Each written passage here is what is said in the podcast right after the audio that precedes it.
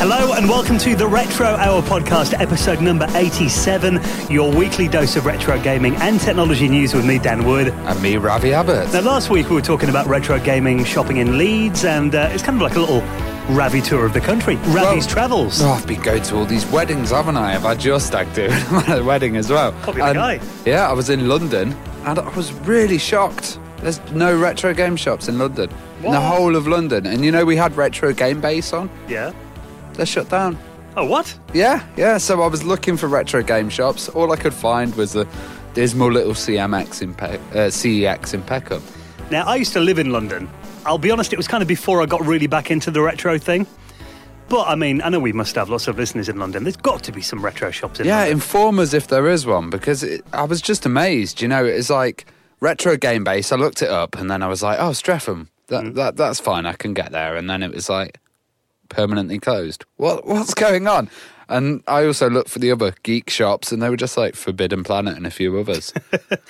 So, if you're a listener in London, because we're coming down a few weeks actually for an event that we're going to be talking about in just a bit, it would be nice to, you know, spend the afternoon visiting a few retro shops, wouldn't it? yeah, I'm really disappointed that those guys are gone as well. You Yeah. know, that seemed like a really cool little shop as well. So, yeah, do let us know. Uh, email us show at theretrohour.com. Are you having a weekend at home this weekend, though, Rev? Yeah, yeah, Oh, I yeah, finally. yeah. Yeah, because you're doing too much travelling. Get away yourself out. That's it. Germany soon. Yeah, all coming up, isn't it? All coming up. Busy time of year, obviously, as we approach the final quarter of 2017.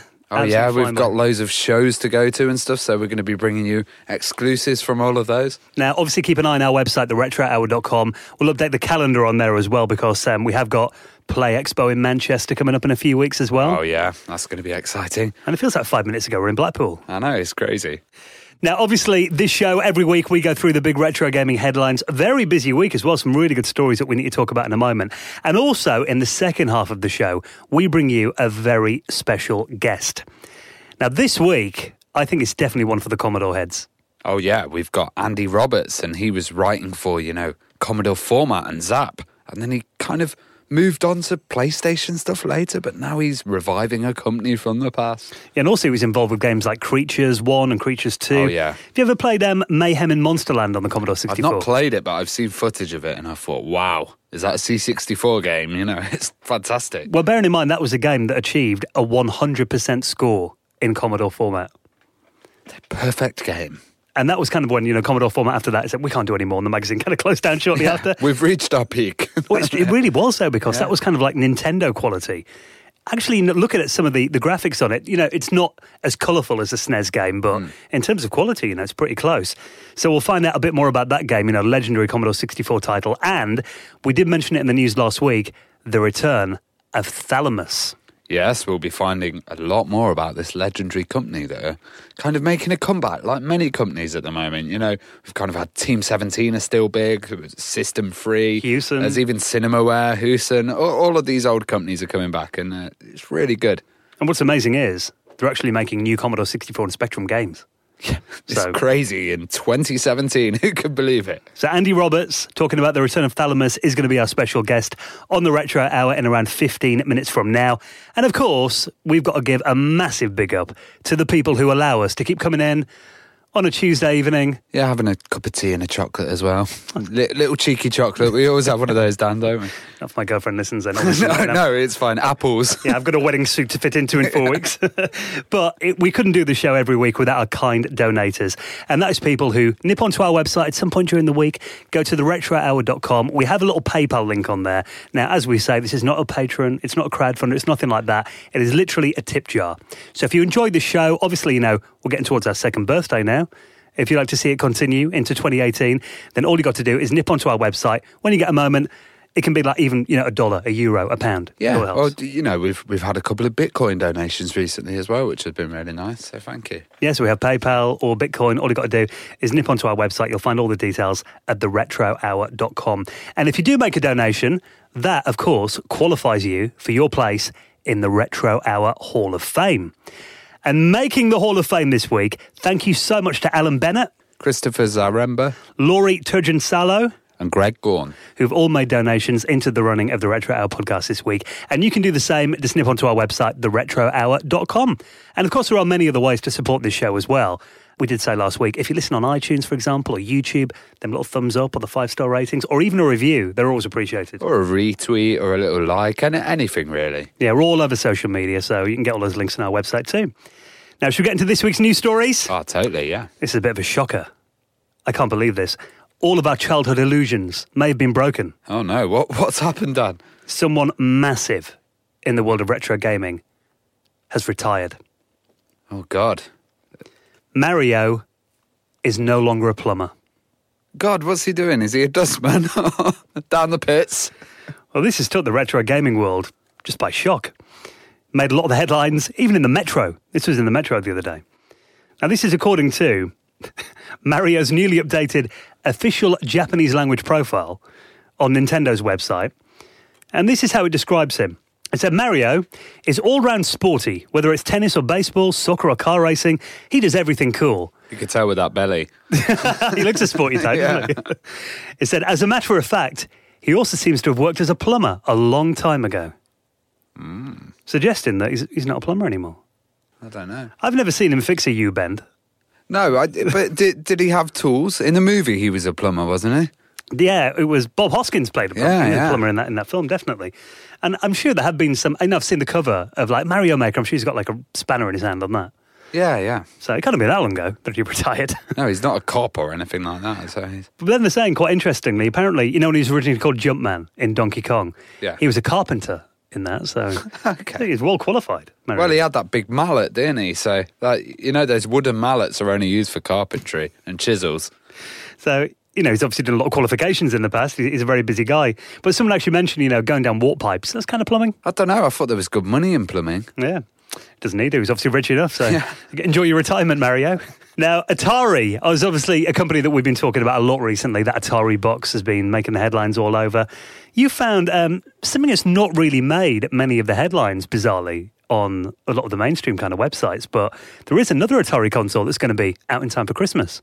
Yeah, and this this looks really nice actually, and it, and it's kind of affordable as well. And Funstock are kind of stocking it, and it's officially made by Atari as well. And it's a little portable 2600, which is called the Atari Retro Handheld. It reminds me a bit, I mean, you know, the size of it, a bit like a Game Gear kind of size, isn't it, looking at it?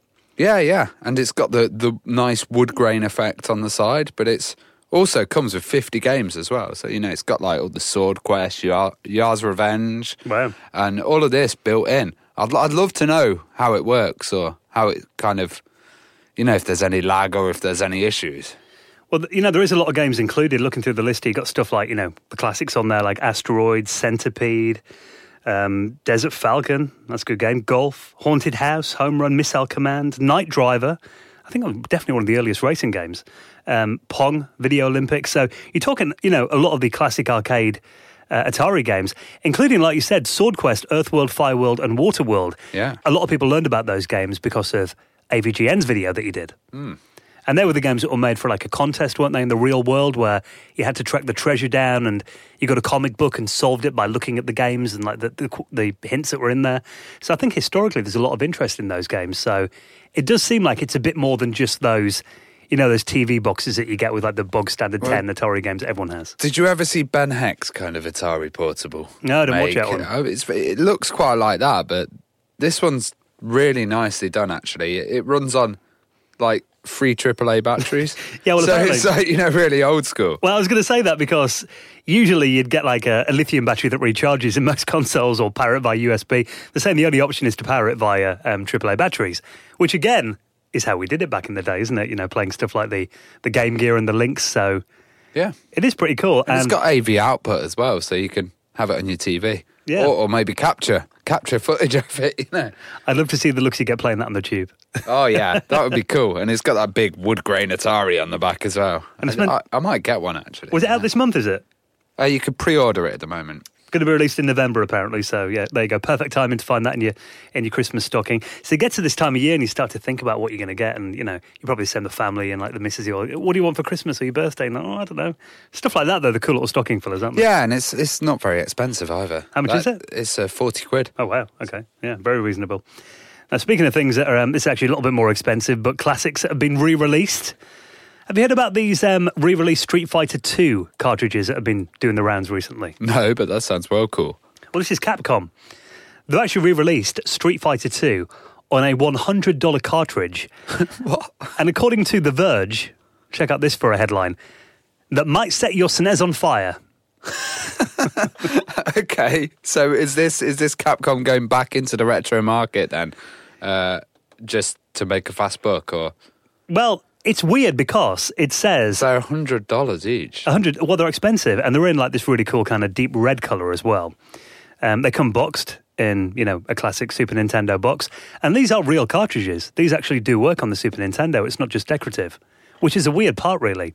And apparently um, they're $100 each. There's only going to be 5500 made, of these things made. With 1000 of them you'll also get a glow in the dark Blanka green color Oh, as well and the rest are kind of this um, it's meant to be um, ryu's headband color the red Yeah, yeah. so that's why, where the colours come from. Though which one you receive is apparently random. You know, look at the draw really. But it's all official Capcom, and uh, I guess is it just the original image of the game on there then? Yeah, apparently it's just Street Fighter 2 when you play it. It's not anything new. But what's bizarre is, because it's not actually the 30th anniversary of Street Fighter 2. okay. 'Cause that came out in like, what, 92? Yeah, yeah. This is the anniversary of the original Street Fighter. Okay. The one that came out on the yeah, Spectrum yeah, and the yeah. Commodore That 64. no one played. Yeah, so I think it was an arcade game as well, but yeah, they're kind of clutching at straws a bit there. Well, they, they look very double dragony, don't they? In the uh, first Street Fighter, I remember yeah, that. completely different kind of game to the second one. And like you said, it was like pretty obscure, wasn't it, the first game? Um, but I think you know this whole setting the console thing on fire. Um, what, what, how, how does it set the console on fire then? You do a special move and it just bursts into flames. That's- if it was Mortal Kombat fatality, that, that'd work, wouldn't it? But um, some people on this article here are saying, you know, how bad must the internals be that they have to issue that warning? I think what it is more the case of is you look at it two ways. If it is low quality, they probably should have just made it so it's decorative and wasn't actually a real game that works. And I guess they don't know the condition of people's snazzers as well that they're going to be running them on. They could be rammed packed full of dust. you know. I think that's why they put the warning on there. I mean, essentially, it's just a circuit board and chips. I can't imagine it's in any danger of really setting on fire. no, no pyrotechnics inside or anything. So I think it's really more just to cover their own, you know what I mean? yeah. Cover their own bums so they don't get into trouble if anything goes wrong with such old hardware. But, they don't want to get you know, blame. this coming out in November as well. It seems like another another Christmas one. You know, all all trying to get in the retro Christmas market. Although bizarrely, it does actually work out at 20 quid more expensive than the uh, SNES Mini. Yeah, I love the comment that's on uh, The Verge. You scroll down to the bottom, it says, no Nintendo seal of approval, no buy. uh, There you go. But it is cool that, you know, companies like Capcom are kind of looking into their past and actually re-releasing games that work on the original hardware. yeah, yeah. You really wouldn't think that would be happening these days, but yeah, Yeah, it's so amazing. For the collectors, definitely worth getting your hands on. Just have, like, you know, glow in the dark one or a red cartridge. Yeah, if you're like the ultimate Street Fighter fan, you're gonna obviously want a green glowing Blanka, but the price tag seems quite hefty to me. But if they're only making five and a half thousand, that's going Oh, to go yeah, up in the true. future, isn't it? And Yeah. you're not going to play on it anyway. I mean, who's going to put that in the cartridge? You might put it in once to see if it works in your system, but Yeah. you're not going to be using it for like your, your Set it games on every- fire once. It. now, before we get into this week's special guest, um, we've obviously been to went to an Amiga Power event, didn't we, at the Guardian at their gaming event last year? Was it? Yeah, and it was really good actually. Like it was a full panel of uh, all the Amiga Power guys. They had them on stage, and it was just really nice. Uh, it's quite far for us to go to London, but um, Well, you know what? We went there. worth it. I It think really we, we'd, we'd only been doing the podcast about a month at that stage, hadn't we? It was like February last year. Yeah. And we actually met a load of listeners there that kind of blew our mind. It was the first event that we'd been to. yeah, we ended up getting having a drink at the uh, bar and everything. Well, we're going to go again, aren't we, to uh, another Guardian gaming event that's coming up because this one actually sounds really interesting and it's coming up in a few weeks. Thursday, the 28th of September at 7 pm. Guardian Gaming is Mega Drive versus SNES.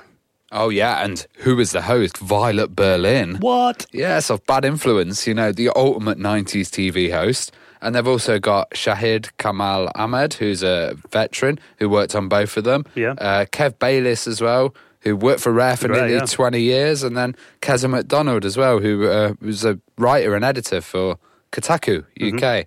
And it's £15, which, yeah, it seems a bit dear to me, but, you know, you're not going to get this kind of unique setting. And I guess they might have limited numbers as well because it's not that very big. Well, it's in the Guardian HQ, which is not a very big room, is it? That you know the whole the conference is in. It- so yeah, in the Scott rooms or yeah, yeah, but So- it's it's really nice. I recommend these gaming events. If you just keep a gu- eye on them, the Guardian Live have some fantastic stuff. I never knew that we'd be going to the Guardian building and seeing something about Amiga, let Yeah. alone Bad Influence. Now this is so cool. Well, you might be hanging out in the bar with Violet Berlin afterwards. Oh, I- that's a dream, mate.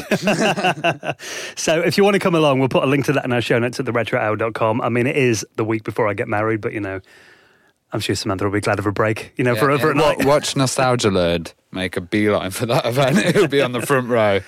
Yeah, well, it's. Uh, I think it's definitely worth coming along, and obviously, if you guys are, um, do let us know, and we'll hopefully meet up for a few drinks in the bar afterwards. Before what's our train back about 11 p.m. normally, isn't Yeah, it? So yeah. hopefully, we'll make it like we Well, did it finishes at eight thirty, so we've got a while. We have. So this is definitely worth attending. Like you said, I think it's going to be. They reckon this is going to be quite a lot of debate in there. I remember it got a bit vicious at school, didn't it? You know, Super Nintendo versus Mega Drive. Yeah, Well, I'm definitely on the Mega Drive side. I've got to say. yeah, same here. But um, let's Not going to see. get any debate in there, so if you want to come along, we'll shove that in our show notes at theretrohour.com. Right then, well, thank you for checking out episode number 87 of the Retro Hour podcast. Uh, please do keep in touch with us on social media. If you're uh, on Facebook, you just search for the Retro Hour podcast, or on um, Instagram and Twitter, Retro Hour UK on there. You get all those links on our website. We'll be out again next Friday, available from all of your favourite podcast clients. And now, this week, it's definitely one for the Commodore 64 fans. And we're going to talk about the return of a legendary company. Thalamus is back. with Andy Roberts. And we'll see you next week. Ciao. You're listening to the Retro Hour podcast, and it is our favourite bit of the show. Time to welcome on this week's very special guest. And this week, the man who is behind the rebirth of the legendary Thalamus. Welcome to the show, Andy Roberts. Hi guys, thanks for having me. No problem. Now, uh, obviously, we're going to get into this uh, Thalamus comeback, which is very interesting news that we did mention on last week's show. First Yeah. of all, though, let's reminisce a bit. Let's go back in the day. What was your first ever computer experience and Where did it all start for you? Now, this is a question I've been thinking about for a few days because I know that you guys always ask this, and everything kind of blurs into one for me. I my dad was a, a, a TV engineer, so we always had technology around the house, and there was always like a, a dismembered television on the kitchen table or something like that. I I think my first kind of experience was a console experience. You remember those little grandstand kind of TV pong and and you know multiple sports games Oh, like yeah. tennis and stuff like that. Um, I think he he he brought one of those home. He was fixing it and he brought it home for us to play. And I think you know around about the same time, my school was trying like a pilot program. I must have been ten years old, something like that. And once a week, they would take us to the local Tandy, and they sat us down, and we could basically sit on their TRS-80 computers for about an hour and, and type in little programs and stuff like that. And I also remember, like when the ColecoVision came out as well. My dad went to a conference in London, and I tagged along with him. And um, he went one way to look at all the TVs and stuff like that, and I went the other way because there was a ColecoVision exhibition. So, and that seems to happen all around the same time. So I had a lot of kind of you know bits of exposure to computers, um, but nothing really. I didn't really get my own computer till I was about I think 11 or something like that. My first computer was a Commodore 16 and I desperately wanted a Commodore 64. And I think my mum had let something slip that, oh, you're going to get a Commodore for Christmas. And I thought, oh, fantastic. and it was Commodore 16, which was, you know, it was great, but it wasn't a Commodore 64. Well, actually, we have something in common. My first machine was a Commodore Plus 4. So, Oh, fantastic. So you're, you're well, the Plus 4 was even more rare than the Commodore 16. played the same games, I think, didn't it? I remember like Treasure Island and Fire Ant and Icicle Works. You know, there was actually, I mean, I know it was underpowered compared to the Commodore 64, but there were a few hidden gems on the 16 and Plus 4, I think, if you knew where to look. Oh, absolutely. And I remember one of my favorite games was uh, it was a game called Exorcist, Yeah. um, which was one of the the Commodore games that you could get for it. And uh, I loved that game. I adored it. And it was written by a guy called Greg Duddle. And years later, fast forward, you know, years and years later, I was working at Sony, and somebody let slip that Greg Duddle was working upstairs in the Psygnosis office. So I sent him this email saying, "Are you the same Greg Duddle who wrote Exorcist?" Because I thought there can't be can't be that many Greg Duddles in the world. Um, and he wrote back and he was like, "Oh, I'm really embarrassed. Like, you remember that game?" And I was like, "Don't be embarrassed. That was fantastic. That was I spent hours playing that game. Yeah, for a Pac Man clone, as it kind of was, it was pretty good, wasn't it? Yeah, it was fantastic, and the great music as well. It's definitely a hidden gem for sure." Was there kind of a Commodore versus uh, Sinclair battle at your school? You know. Yes, um, and I, I only really stepped into that when I got the Commodore 64, and I was very aware of the Spectrum. Like friends of mine had Spectrums, and I, I seem to remember my cousin um, at one point he had a, a Spectrum, but it was like the 16K version, and I went around to his house one day, and uh, I think I wrote about this in uh, one of Sam Dyer's books. I went around to his house, and he said, "Come and have a look at this." He said, "It's just like uh, the speeder bike chase from Return of the Jedi." And of course, my eyes got wide, and he sat me down, and he, he loaded up. Uh, is it Death Death Race or Death Chase? Um, and that was it. We normally we'd go out and play and have adventures and stuff like that, but we basically sat there for the entire day playing this game, just kind of speeding through the forest. And to us, it was Return of the Jedi back then. I mean, nowadays you look at the graphics and they're fairly primitive, but back then, you know, your imagination filled in all the gaps. Um, but yeah, the Spectrum versus Commodore thing, it was it was fierce, and even to this day, I'll still have conversations with people and you know just kind of gently poke them in the ribs, like, "Oh, you had a Spectrum, that must have been terrible for you," and all that kind of stuff. in fact, the best story was of one guy. He was he was very much in the spectrum camp. He was he would have defended it, you know, to his death. And then he came round to my house one day, and I showed him Uridium, and blew his mind straight away. Went home, said to his mom and dad, "I want to sell my Spectrum. I want to get a Commodore 64." So he did a complete 180 when he saw, you know, the quality of the games. What magazines were you kind of reading at the time then? I used to get a few hand-me-down magazines. I remember there were some kind of friends of the family, and they had a Commodore 64 and, and they would kind of, uh, you know, give me any kind of old magazines and stuff like that to read. I mean, I was quite young when I got my Commodore 16. I didn't really have a lot of money and I didn't get a lot of pocket money and didn't have a part-time job. Um, but my real kind of formative experience was Zap 64. I, I remember it was issue 17. Um, so that would have been 86, I think, or 87.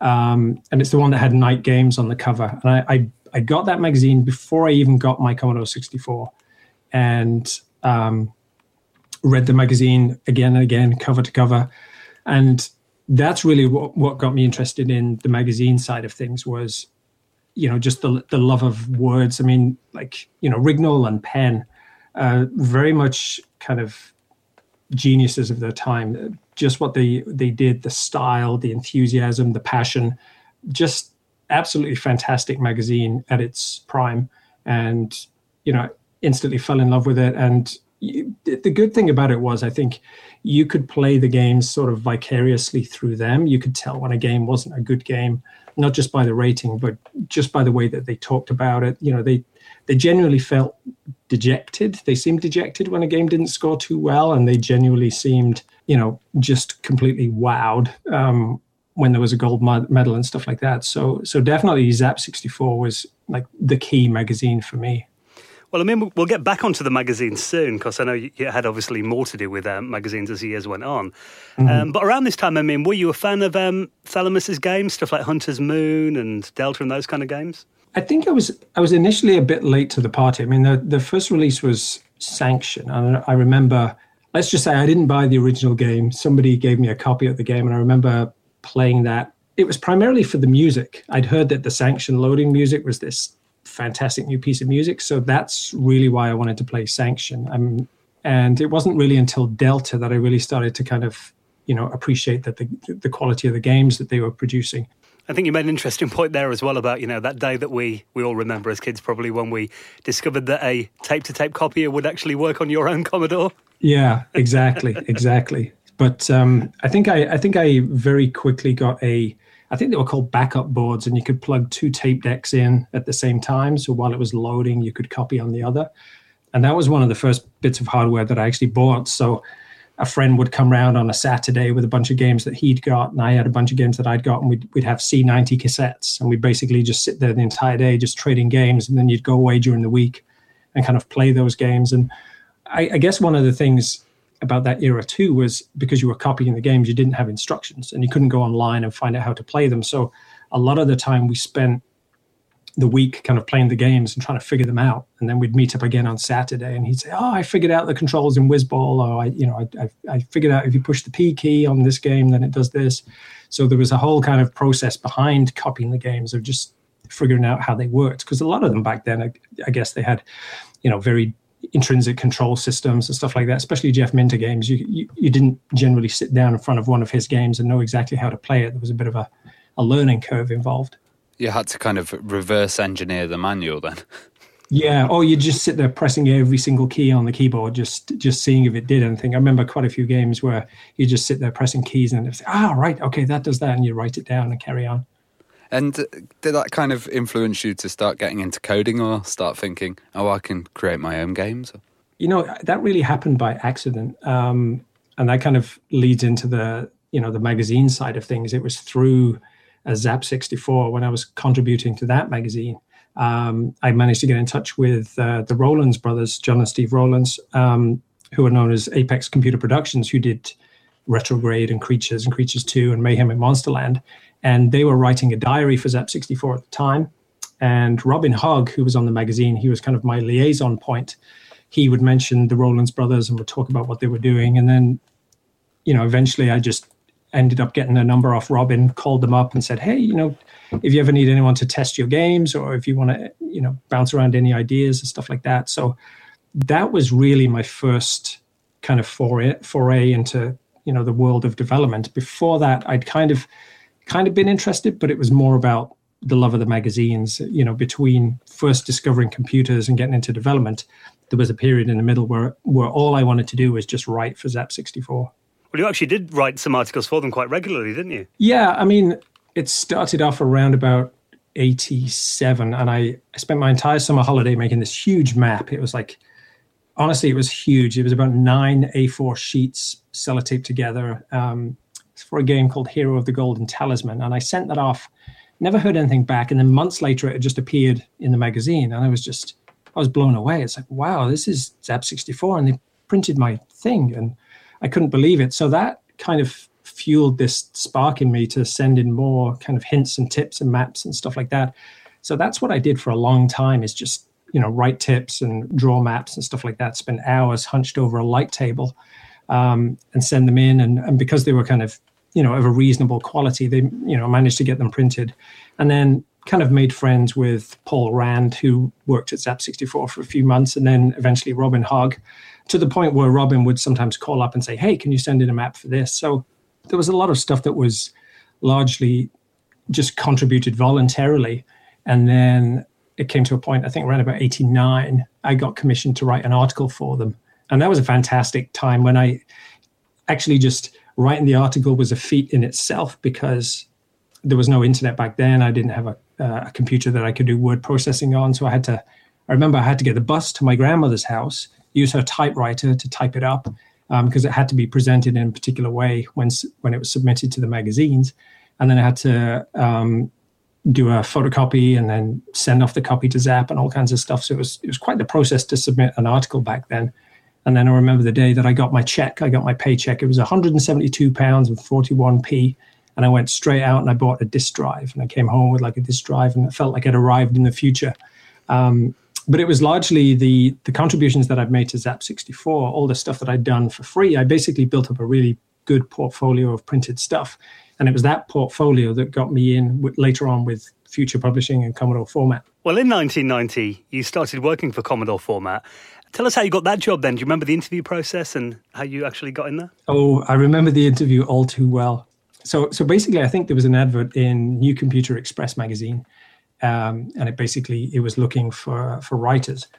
I think it mentioned Steve Jarrett's name, and I thought this has to be a Commodore magazine of some some kind. So I basically sent off a CV with nothing on it essentially, and then a big huge list of of things that I'd had printed in Zap 64 and then about a week later, I get this phone call. And it's Steve Jarrett. I was a very shy kid. I think I was what 17, and I was fairly shy. I mean, you can imagine being a fan of the, you know, Zap 64 and all these magazines, and these these reviewers are your idols. Hmm. And then one minute you're standing in your living room with Steve Jarrett on the other end of the phone. I think I just I managed to blurt out like two words, like you know, he said, "Do you want to come down for an interview next week? It's this the address of the office. This is the time." Blah blah blah. And I'm kind of, uh, uh, okay. And that was that. And it took a while to kind of process that. I was like, I just had a phone call from Steve Jarrett. And, you know, as the week went on, I got more and more nervous. And when I got to Bath that day, I remember it being stinking hot and I didn't know where the office was. And it's quite a walk from the station. So by the time I got to the office, you know, I was kind of drenched in sweat and I was just nervous and uncomfortable and, you know, real kind of fish out of water. But I was interviewed by Steve Jarrett and a guy called Steve Carey, who is one of the publishers, and another guy called Greg Ingham. Greg is a very tall guy. And I remember we were crammed into this tiny, tiny office. I mean, there was barely enough room for a couple of chairs in there.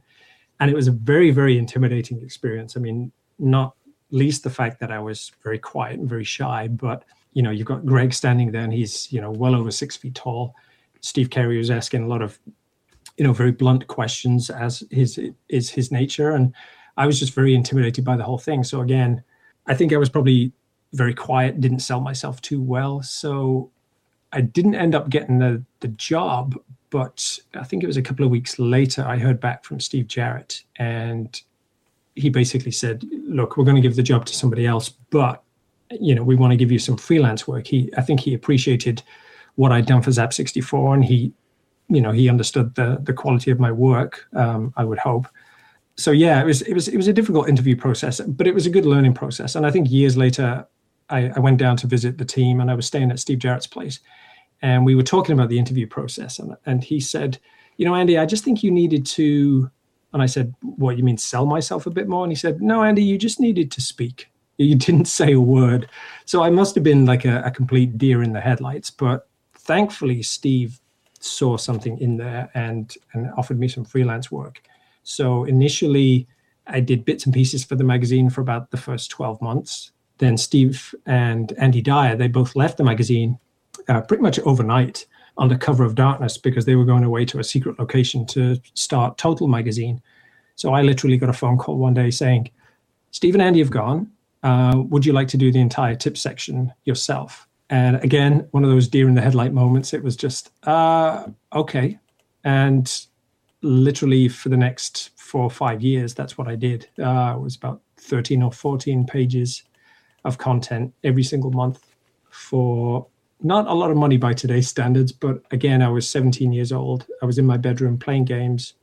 You know, you'd send off your stuff, you know, before the deadline every every month, and, and that was that. It was fantastic. Well, back then it was incredibly hard to find cheats and walkthroughs and any kind of information on games. Um, did you end up finding some yourself, or how, how did you get the cheats? A combination of things, really. I mean, I understood the technical side of it a little bit, so there was sometimes there was some hacking in, involved. I mean, like the action replay that could generate some pokes on its own but sometimes you'd have to it was quite a process to kind of hunt through memory and find out you know what was what. Uh, luckily on commodore format we had a couple of people. There was uh, warren pilkington uh, or was and a guy called martin pugh and they used to they were the real hackers. They were the guys who put together the, the, the listings that you would type in before the program ran so generally speaking once a month we'd send them a whole bunch of games and they just work their magic and put these listings together. Um, but in terms of you know pokes and, and solutions and maps and stuff like that, that was generally done by myself. So I'd literally have to sit down with a game that the editor had suggested. You know, this this would make a good game to crack. So that would be the game that I'd have to solve. So it's quite tricky in the beginning because I'd have to solve games to order, and they wouldn't necessarily be games that I wanted to solve. But as time went on, I had a bit more freedom to kind of suggest, well, why don't we do this game or why don't we why don't we do that game? But um, I think one of the the strangest experiences I had was, like you say, back then there was no way to get information on these games, and I remember we had started doing a series of solutions for the Dizzy games, and there was nowhere to turn. Of course, there's no internet, so how do I find out how to solve Dizzy? I just couldn't figure the game out, and so I seem to remember they had a, a telephone helpline that you could call up. It was like a an eight eight hundred number or something like that, where um, you know it was like forty p a minute or something obscene. And I thought, well, I can't call back every time I get stuck. It's going to cost a fortune. So I remember getting an old telephone and basically getting the soldering iron out and basically soldering in some wires so I could hook up the telephone to my cassette recorder. And I called the helpline and recorded the Dizzy solution, stayed on for about five or six minutes, recorded the Dizzy solution onto a cassette and then played that back, used that to solve the game, and then from that basically rewrote the solution in my own words. Basically, you know, changed a few things here and there because you know there were more efficient ways of finishing the game. But uh, yeah, I use that as the as basically the crutch to kind of get through the game the first time. So so sometimes you had to use um, every resource at your disposal just to get the information. Yeah, that was pretty ingenious, actually. I hope Codemasters are okay with that. I hope they're okay with with what I did. Was it odd that a C64 mag kind of launched in 1990? You know, they had a Amiga format and the other magazines out there. How did they react to Commodore format? I think everyone was a little bit surprised, myself included. I never really understood why that particular moment. I mean, I, think I suppose Future were kind of they were trying to build out their portfolio. It seemed so. You know, they had an Amstrad magazine, they had a Spectrum magazine, so it seemed to make common sense on paper, I guess, to start a Commodore 64 magazine. But when I first heard about Commodore Format, my my initial thought was you're going up against Zap 64.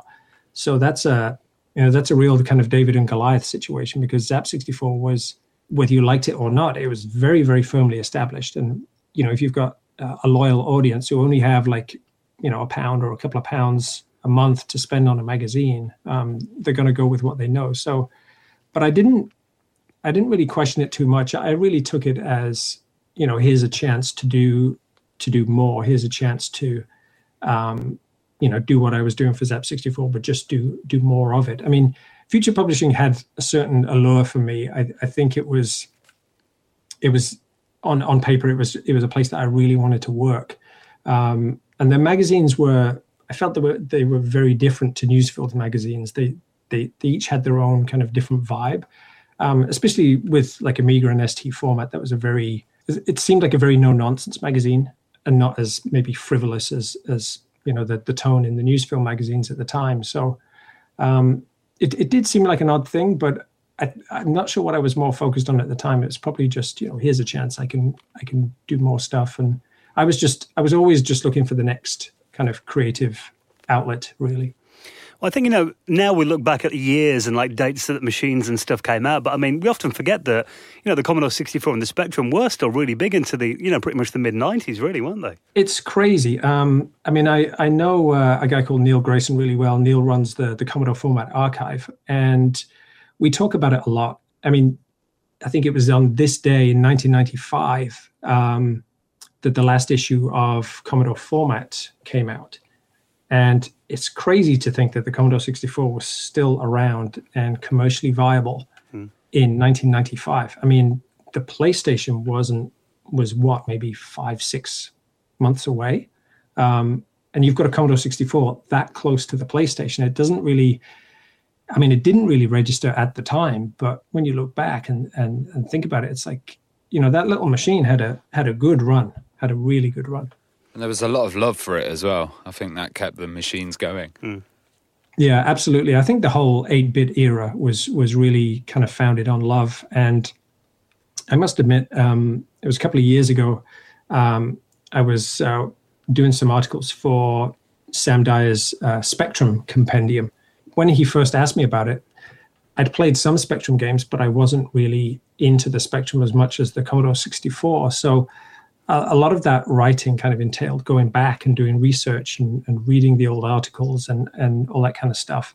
It's, I guess, when you're in, embroiled in that battle between Commodore and Spectrum, you don't seem to realize that all the magazines that I read and loved, all the games I, I played and loved, it's exactly the same on the Spectrum side of the fence. Like you know, and they, and they had some gems too. There were some fantastic games out for the Spectrum. Well, outside of the magazine, you were involved in some very well respected Commodore 64 games, Creatures and Creatures 2. Yeah. How did that involvement start then, and what was that process like? The Rowlands brothers, they were they were writing a diary of creatures in Zap 64 magazine. They just released Retrograde, and I, I was chatting to Robin Hogg, and we were talking about retrograde and i said i said who are these guys? Because they they pretty much came out of nowhere. Like retrograde was the second game that they made but it was the first game that got released. So right out of nowhere you've got this amazing game like fantastic by commodore 64 standards. I was really intrigued. It's like who are these people? So robin you know we would talk about them and robin said why don't i just give you their number and you can give them a call up? And you know i called them and offered you know to maybe give them some ideas for creatures, or not that they needed my ideas. Um, but you know whether they needed any testing or feedback and stuff like that. And uh, I think I remember in the first, even the first chat that I had with uh, John, who was the eldest of the two brothers, he was the programmer, and he said, you know, it'd be really cool if you could come down here sometime, and you know, we could go out clubbing and stuff like that. And again, I was 17, painfully shy, and it's like, oh, okay, um, bit of a deer in the headlights moment. But um, yeah, I started going to visit them. They lived in Essex. I was based in, well, I was based just outside of Liverpool at the time, so it would literally be like a you know, a, a mammoth kind of six hour train trip just to get out to Essex and hang out with them. But that's really how that relationship came about. And I would contribute various ideas to creatures. And I think I ended up doing some graphics and stuff for them for the, the intro sequence for the game and just kind of generally got into it. It was, it was really their influence, like just watching Steve, how Steve would create his graphics and how, you know, I would literally sit with them as they were making the game. So seeing how John would code certain things, that's really what sparked my interest in in in, in kind of making games myself. So we we worked on Creatures, and of course after that came Creatures Two. Um, Creatures was a bit of a nightmare experience towards the end because I think Thalamus wanted it out just before Christmas, so we had about a week to get it done, and it was, you know, it had some bugs in it that needed to be fixed and we needed to go down to the duplication plant to create the master tape for them to duplicate it and get it on the shelves. And I think during that last week, we basically went down to the duplicators on a Sunday evening and we stayed there till the following Friday in the same set of clothes. Um, we slept on the floor in the office. I think John barely had maybe six hours sleep in that entire week, wow. basically trying to get trying to get the game done. And it was crazy. At one point, he was a dribbling wreck. Like he he literally just would fall asleep at the keyboard so in the end, we cut our losses and said, you know what, let's take our time, get it finished after Christmas. So that's why there's a bit of a discrepancy over Creature's release date. A lot of people say it's 1990, but it wasn't. It came out in 91 because we just couldn't get it finished for Christmas. But Creatures 2 was a much more positive experience, and I spent a lot, a lot more time hanging out with the guys, and you know, again, contributing ideas, and occasionally they'd send a disc through the mail, and you know, I'd test things out and give them more ideas. And after that, after Creatures, of course, it was Mayhem in Monsterland. Yeah. And that was a point where we'd kind of reached a point with Creatures 2 where Thalamus were going off in a different direction. So John and Steve really wanted to kind of, you know, do their own thing. It's like, you know, maybe we can publish this game on our own. We don't necessarily need a big publisher because, I mean, a, a polite way of saying it would, would be they didn't become millionaires from Creatures, despite the fact that it was one of the best selling 8 bit uh, games of its time. So yeah, Mayhem came about, and that was again a real kind of just a moment of you look back and you, you think that was insane, but we just thought, yeah, there's nothing that we can't solve. There's no problem we can't fix. We can get things printed. We can get things duplicated. So yeah, that, that just began the process of of kind of making the game. And again, I think I worked remotely from the guys for about the first half, and then I moved down to Essex like during the the second half of the the development. But again, it was just people sitting in a bedroom making a game, just just putting in the best ideas that they thought and just giving it their all. So yeah, it was it was very much like those kind of gold rush kind of entrepreneurial times where you could just pretty much do what you want. There were no rules or you know boundaries or gaming conventions. It was just if you had a good idea, we'd try it out. If it worked, it stayed obviously talking about Mayhem in Monsterland, I mean, that was a technical marvel. You know, it almost had like a, a Nintendo quality to it. And I think it was the only game that ever scored 100% in Commodore format, wasn't it? Yeah. I mean, I, I would be lying if I said that there wasn't a Super Nintendo in the office and, you know, certain platform games were played. But that was the whole point. That was that was kind of like the seed of quality that kind of we, we wanted to nurture was that the Commodore 64 could do something like this if you just applied, you know, you know, the same kind of standards that Nintendo applied to their work. I mean, John and Steve, they were they were perfectionists. They were fantastic at what they did, but they were also very fastidious in terms of quality. Like you, you couldn't get away with a glitch um, or anything like that. It was it was unacceptable. And in terms of Mayhem in Monsterland, I basically learned to program um, with John's help and I said, well, why don't I do the intro sequence? Why don't I code the end sequence? Um, again, not really knowing what I was doing, but certain that I could figure it out. And during that process, you know, there was a slight glitch on screen or a flicker or something that was just ever so slightly off. it, it would always have to be worked out. It was just this this constant drive for quality, which is fantastic, and it certainly shows through. Like the the product is, it's it's very very solid. Um, I mean, there was a lives bug. The game kind of slipped out with a bug in the the lives counter, but that came about because we were so good at playing the game. Um, I think when you went down from ten lives to nine lives, you actually went to zero lives. But that never happened for us when we were testing it because we became so good at the game by the end of it that we never dropped down below 10 lives. But um, I, I, think there came a point with that game where we, we, we, wanted to prove, you know, this is what the Commodore 64 can do. This this is the quality of games that you can you can achieve, and we we set the bar very high. And and thankfully, uh, mainly due to John and Steve, thankfully we managed to kind of reach that that bar. But the 100% rating is um, still comes up to this day, can be very, very contentious depending on who you ask. I personally think the 100% rating may have done the game more harm than good um, because how can you ever have a perfect game? But some people argued, well, what's the point of having a 100% rating if no game can ever achieve it? Mm. So uh, there's two kind of camps really. And it was a particularly difficult game in, in places too. I mean, personally, for me, I would have gone 97, 98 at a push, but I think Commodore format came at it from the angle of look, this is the last big release that the Commodore 64 is ever going to have. It's fantastic. Let's just let's just give it 100%. Let's just go out with a bang. Well, um, with the demise of kind of the 8-bit scene and, you know, Commodore format going, um, there was, as you were saying, the PlayStation fast approaching and uh, you kind of decided to enter the 32 bit world from the 8 bit world, which uh, it must have been quite a sharp move. Yeah, there was a little bit of a step in the middle. Once we finished Mayhem, there was a kind of period of, of working out what we were going to do next. And you could see commercially that everything was starting to shift a little bit away from the 8 bits. I mean, the 16 bits were really popular at the time. And, uh, but they were kind of they were kind of tailing off not long after the 8 bits. So we were kind of wrestled with a few things at that time. I think there was even talk once about making some games for the Philips CDI, and that would have been a terrible move. But I think in 93, was it 93 when Doom came out?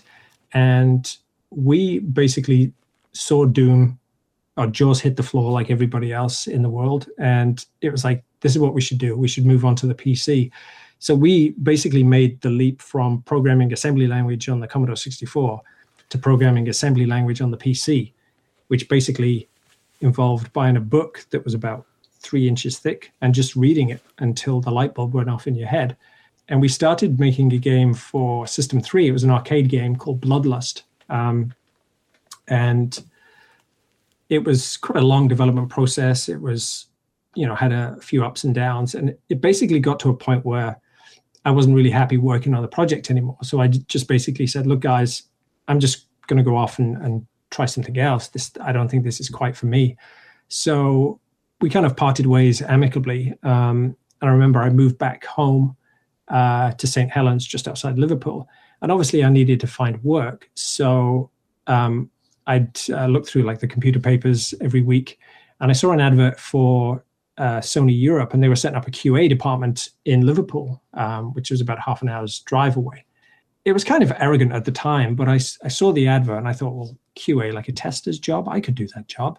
So I, I was really kind of cocky, but I sent in my resume and got an interview and went down and, and chatted with the guys. And the, the boss of the QA department was a guy called Tony Bourne, and he used to work at US Gold.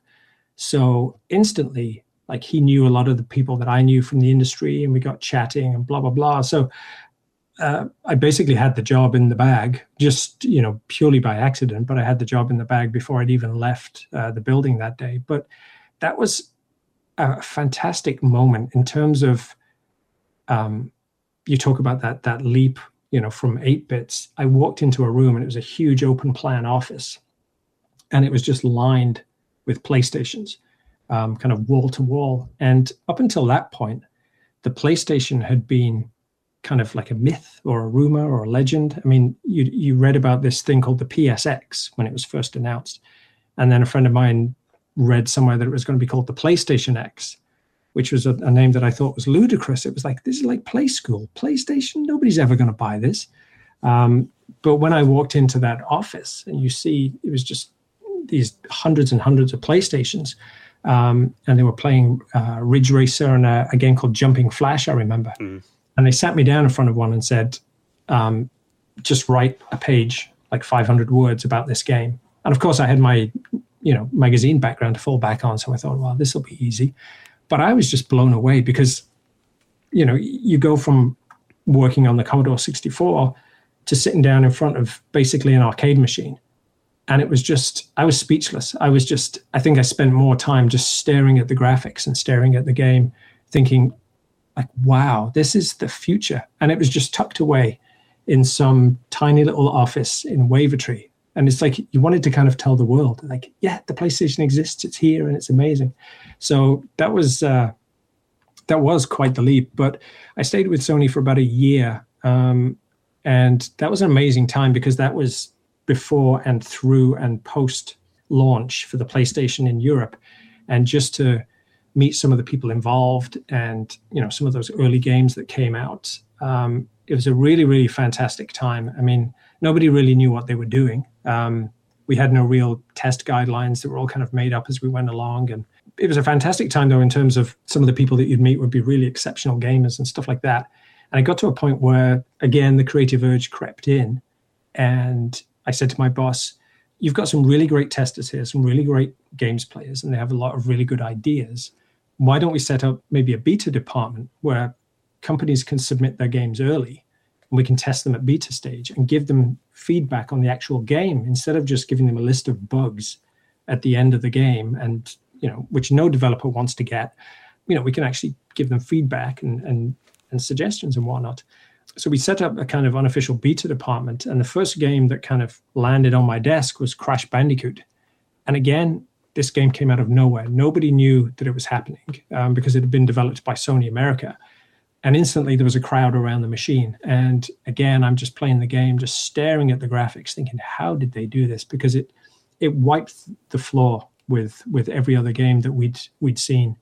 And so eventually I ended up writing a huge, like 30 something page report full of ideas and feedback and stuff like that. Um, ended up getting my name in the end credits. And that that kind of bled into kind of other projects, like the first Formula One game that came out for the PlayStation that was developed by Bizarre Creations, who were just around the corner. So we would um, literally leave work um, at Sony and then go over to Bizarre Creations and hang out in their office for a few hours um, just you know rating the snack cupboard and you know giving them feedback and stuff like that. So we got to see you know the birth of Bizarre Creations going from like a two or three man company up to the massive studio that it eventually became. So so yeah, it's one of the, it was one of those really kind of strange twists of fate just from adding uh, uh answering a, a simple ad I think, you know, people often forget just what a revolution the PlayStation was. I mean, we talk to people as kind of two systems they always mention, like when they first saw the Amiga and first saw the PlayStation, those were like the two massive defining changes. Absolutely, I would agree with that because I remember being a, a Commodore 64 owner. I saw a it was like a I think a wild copper demo on a friend's Amiga.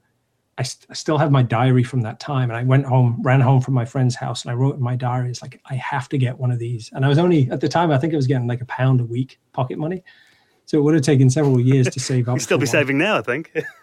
yeah, I think it would have just paid for it by now. But uh, but yeah, I, I would agree with that. The Amiga blew me away. It's like I, I, have to have one of these. And then I saw the PlayStation. It was just, it was it was just one of those things. It was like, wow, this is really gonna take the world by storm. And I think it it did. Like I think one of the things that the PlayStation isn't really credited for, it changed the culture of games as well. I think it made games a bit more socially acceptable because it now it would sit under your TV and it wouldn't be something to be embarrassed about. Like, oh, you know, he's in his room playing computer games. It it became more of a central thing. It became more of a social thing. I think people who didn't necessarily understand what computers and computer games were, they began to understand what the PlayStation was.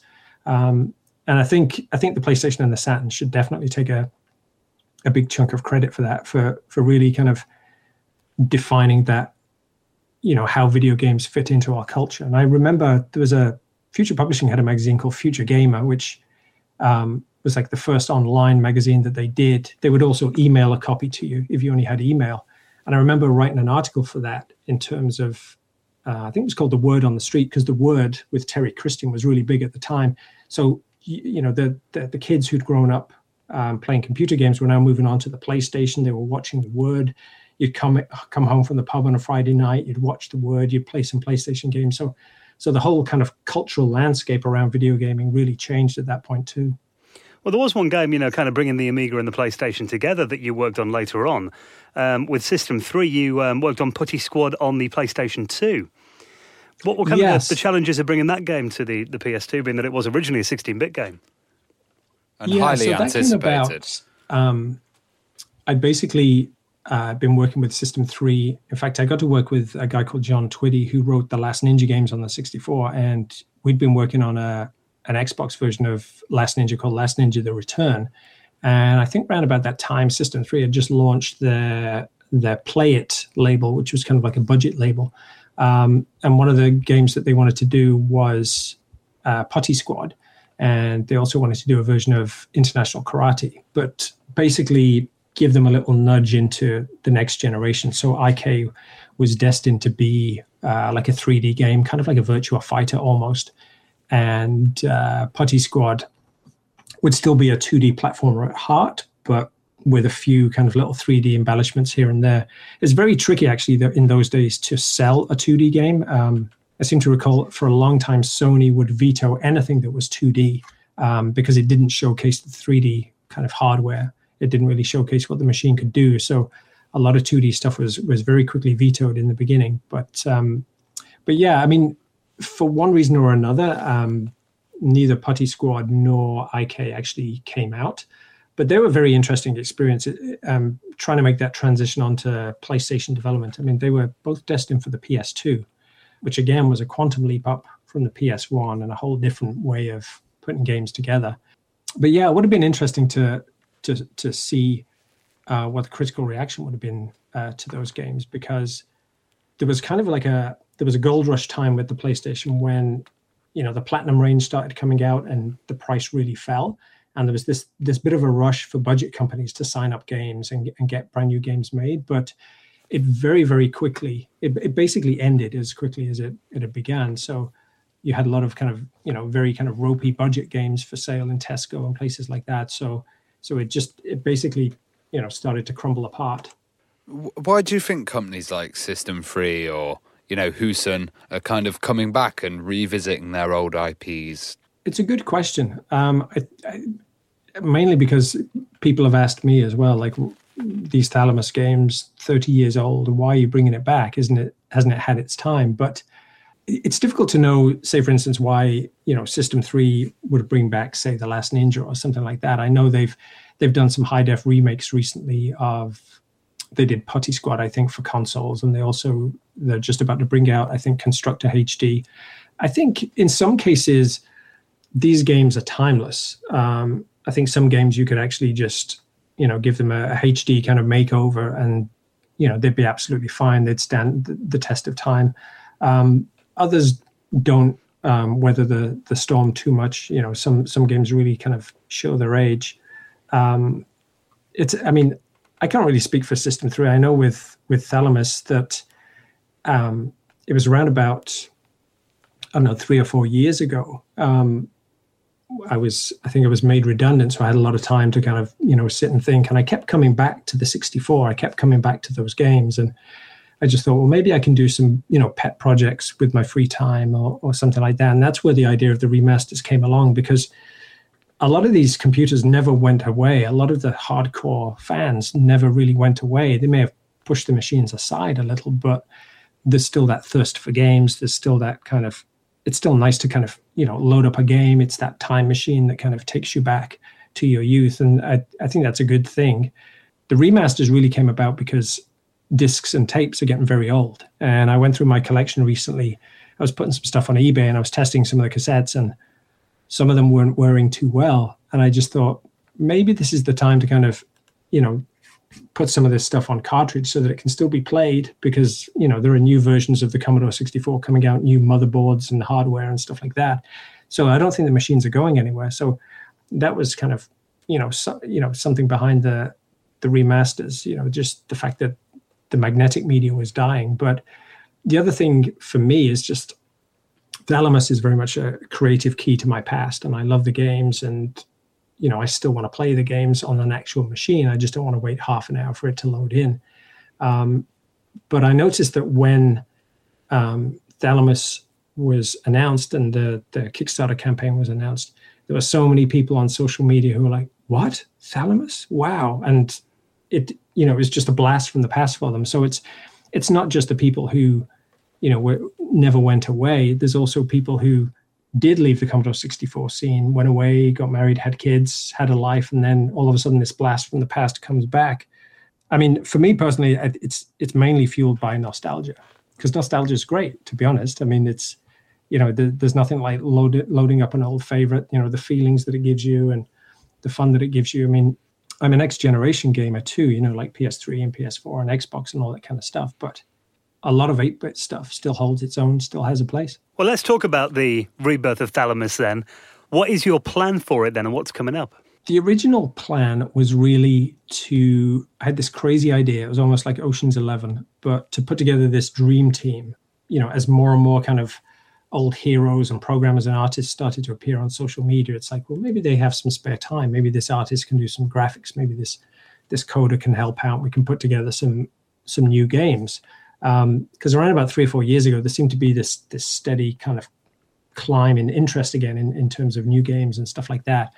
Um, and there are a lot of companies like RGCD and Psytronik and whatnot still releasing games for the 64. So it started off as this kind of like pipe dream of like, yeah, maybe we can get this person involved, and and everyone was kind of very amenable to the idea, but everyone has busy lives. Everyone's grown up now, and you know has those responsibilities and whatnot. So as enthusiastic as everybody was, trying to assemble a game um, was a little bit trickier. Um, so that's where the the idea for the remasters came up. It's like, well, you know, if if we're going to make some new stuff, why don't we do some, you know, lay the, you know, pave the way, do some groundwork, and and remaster the original games, and then the new games, they can be designed specifically for cartridge, and they could follow on directly uh, from the original games. So it was really just a kind of like rebrand and re-release, almost like a director's cut or a or like like a remastered DVD, just to give them a spruce up, a polish up, um, take advantage of modern technology, put them on cartridge, you know, give them a save facility so that you know you didn't have to rewind to the start of side B every time you died and stuff like that. And then once the remasters are done, then we've got the infrastructure in place, the knowledge in place, and the team in place. Hopefully, um, to start building some original products.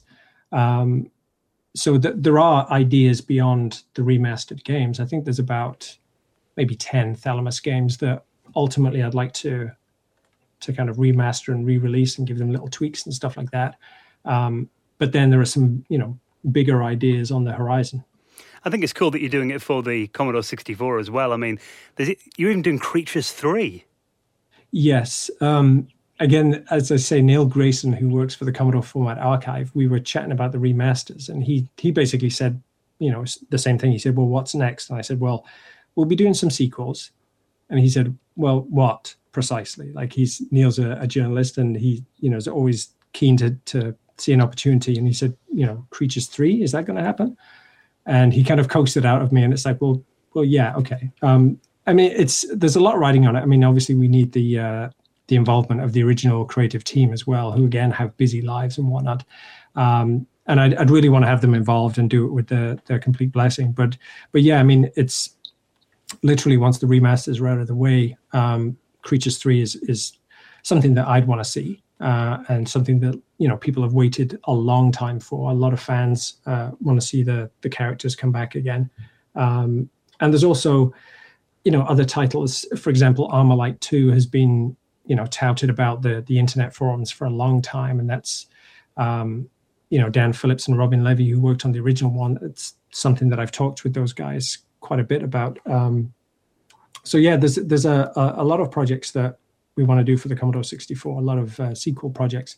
Um, we also want to do projects for the Spectrum Next. Um, I backed the the next campaign, and um, I know Enrique, Enrique, I think it is, who, who ran the Spectrum Next campaign. I was, you know, back and forth with him about the Thalamus Spectrum games that are out there, and um, we're going to be getting a development kit fairly soon. So um, there's a whole raft of titles like you know the Thalamus titles. Now we're in a position where we can do a Spectrum version, we can do a Spectrum Next version.